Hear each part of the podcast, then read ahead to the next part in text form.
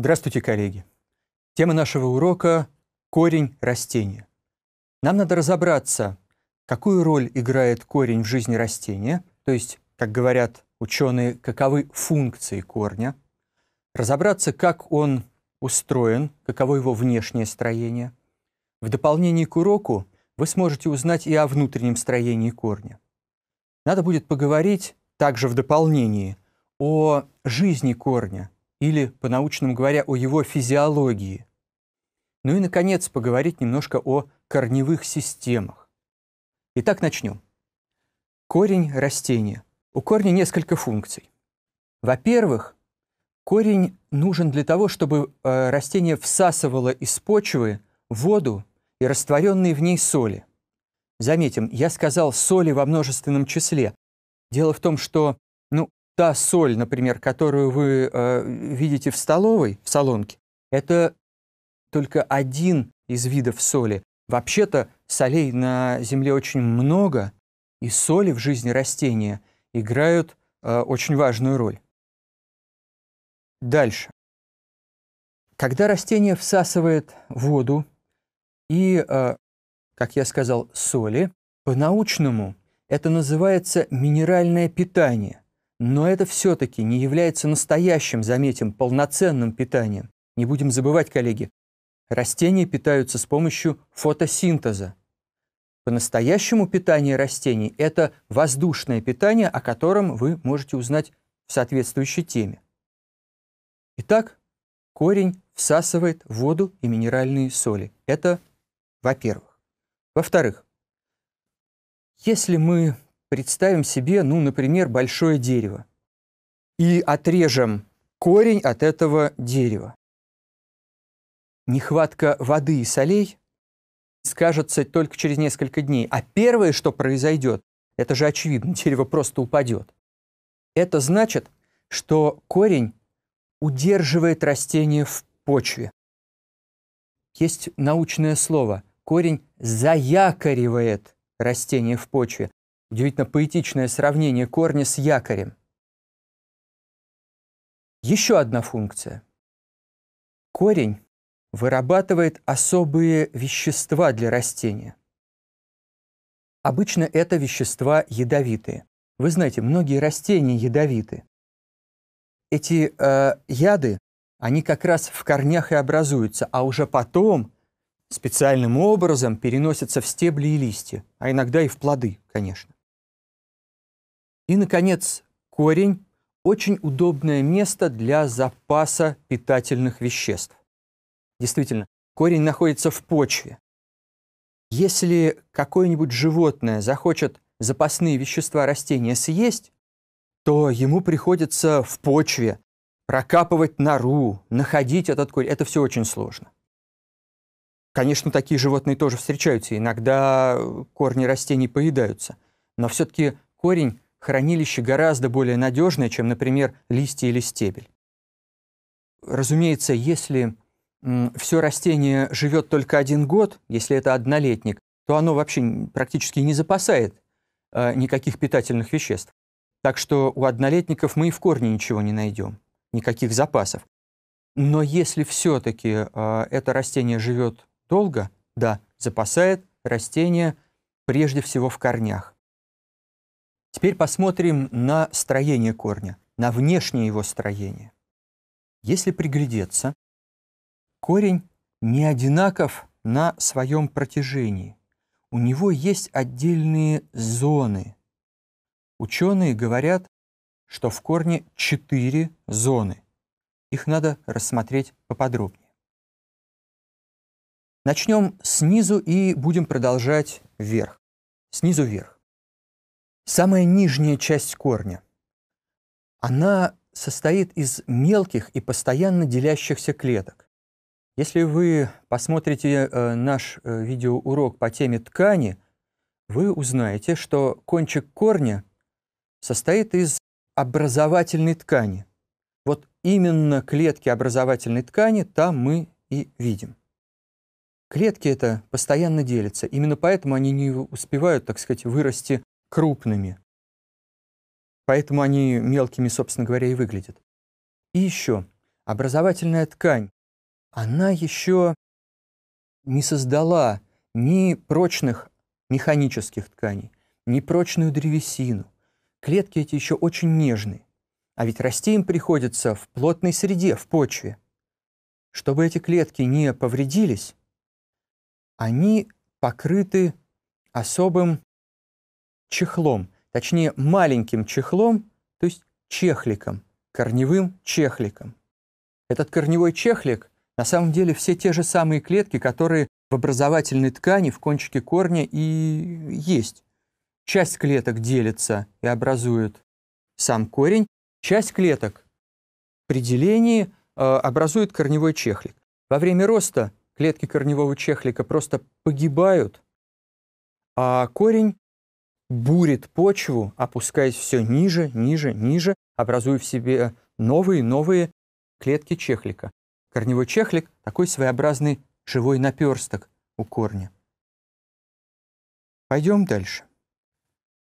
Клетки зоны деления, именно так называется вот эта первая зона, зона деления, клетки заканчивают делиться. В них соединяются вакуоли, и начинается очень важный процесс быстрого роста. Такой процесс быстрого роста описан тоже в нашем видеоуроке про клетку растения. За короткое время клетки особым образом вырастают быстро в 20 и даже больше раз. Поэтому следующая зона называется зона роста. Пойдем дальше. Выше начинается зона всасывания. Именно в этой зоне реализуется та, едва ли не главная задача корня – всасывать воду и растворенные в ней соли. Чтобы всасывать воду и соли из почвы было легче, чтобы этот процесс шел эффективнее, корень в этой зоне покрывается тонкими волосками. Точнее сказать, клетки наружного слоя корня образуют длинные выросты, корневые волоски. Эти волоски пронизывают почву. Они протискиваются между комочками почвы и всасывают, впитывают в себя почвенные растворы. То есть именно воду и растворенные в ней соли. В этой зоне минеральные соли и вода всасываются, а в следующей зоне эти вещества поднимаются вверх к надземным частям. Зона над зоной всасывания называется зоной проведения. Кроме того, в зоне проведения образуются боковые корни. Здесь э, корень уже занимается своей второй функцией, реализует вторую задачу, закрепляет растение в почве. Ведь чем больше будет вокруг корня боковых его отростков, боковых корней, тем крепче и надежнее растение будет заякориваться в почве. Надо еще понимать один важный аспект, одну важную вещь.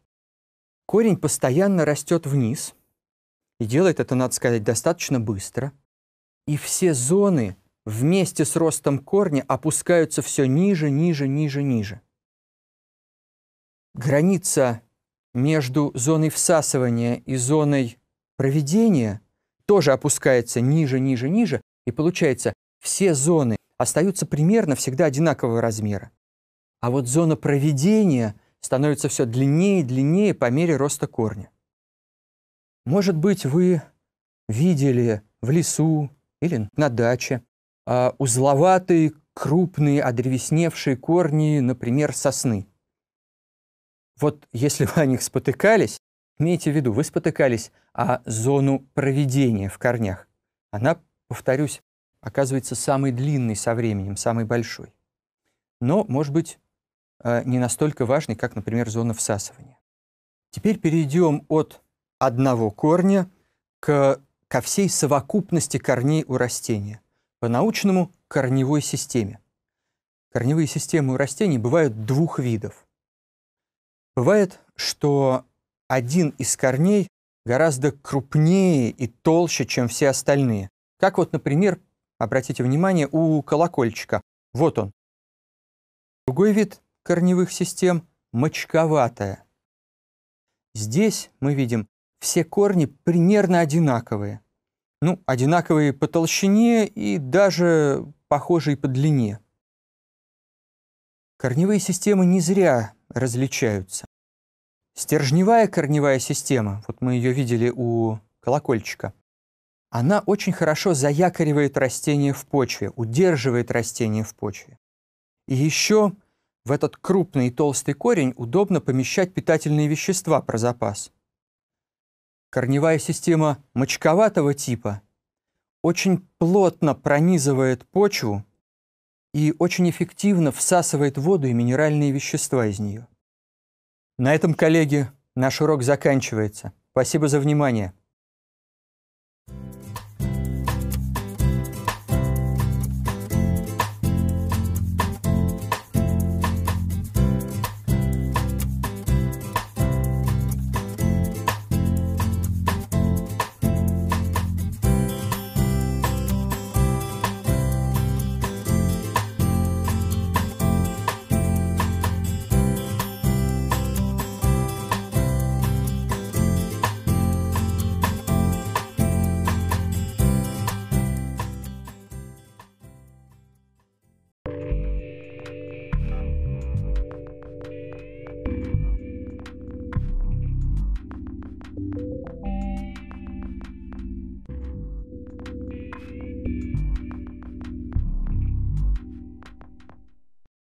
Здравствуйте!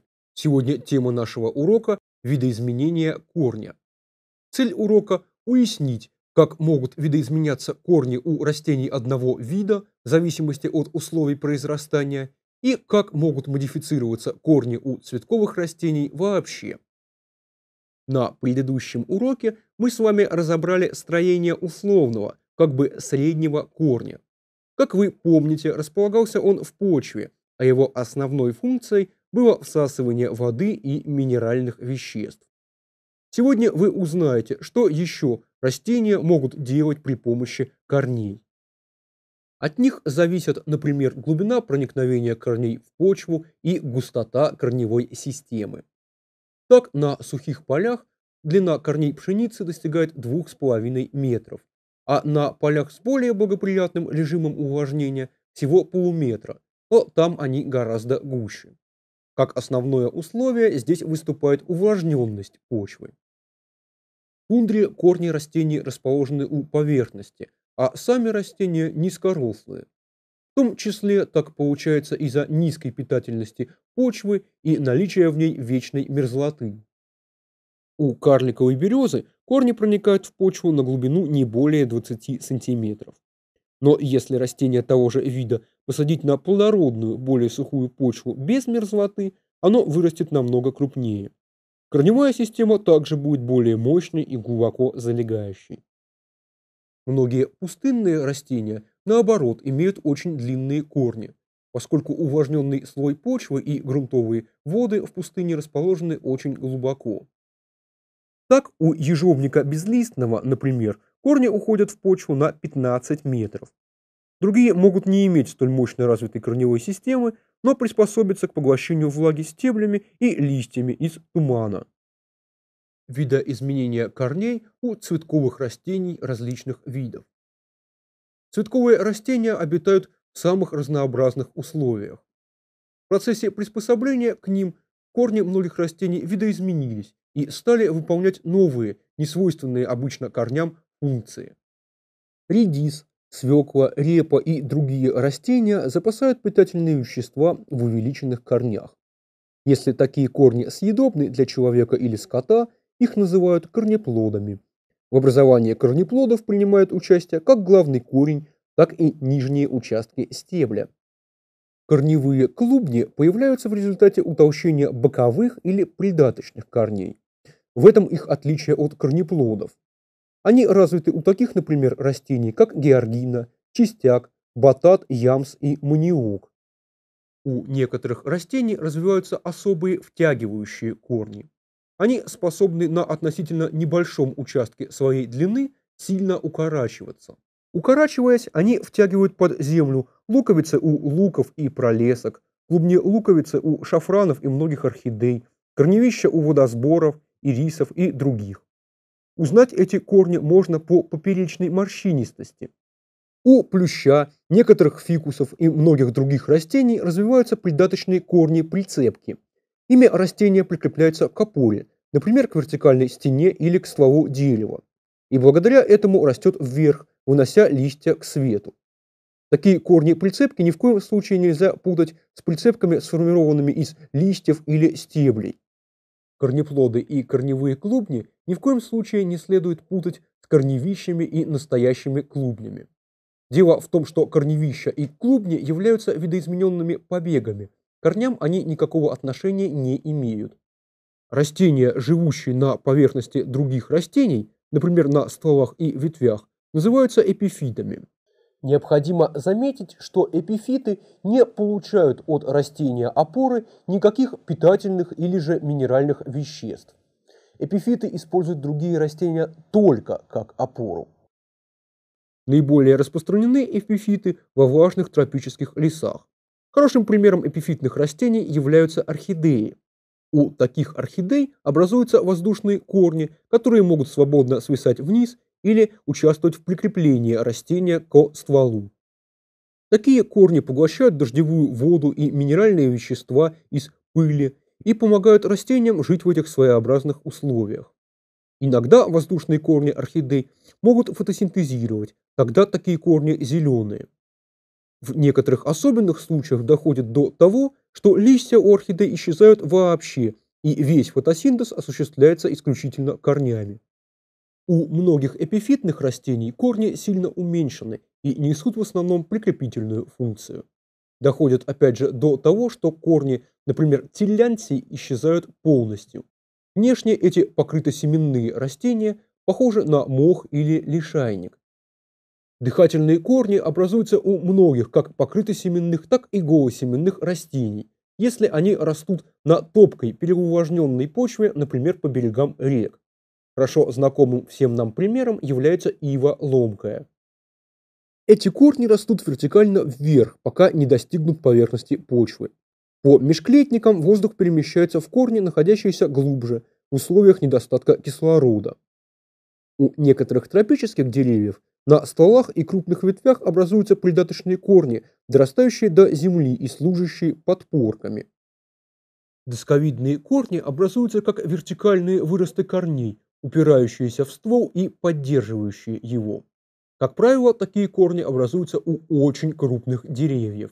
Сначала они имеют округлую форму, затем происходит их односторонний рост, в результате чего досковидные корни уплощаются в вертикальной плоскости и становятся похожими на доски.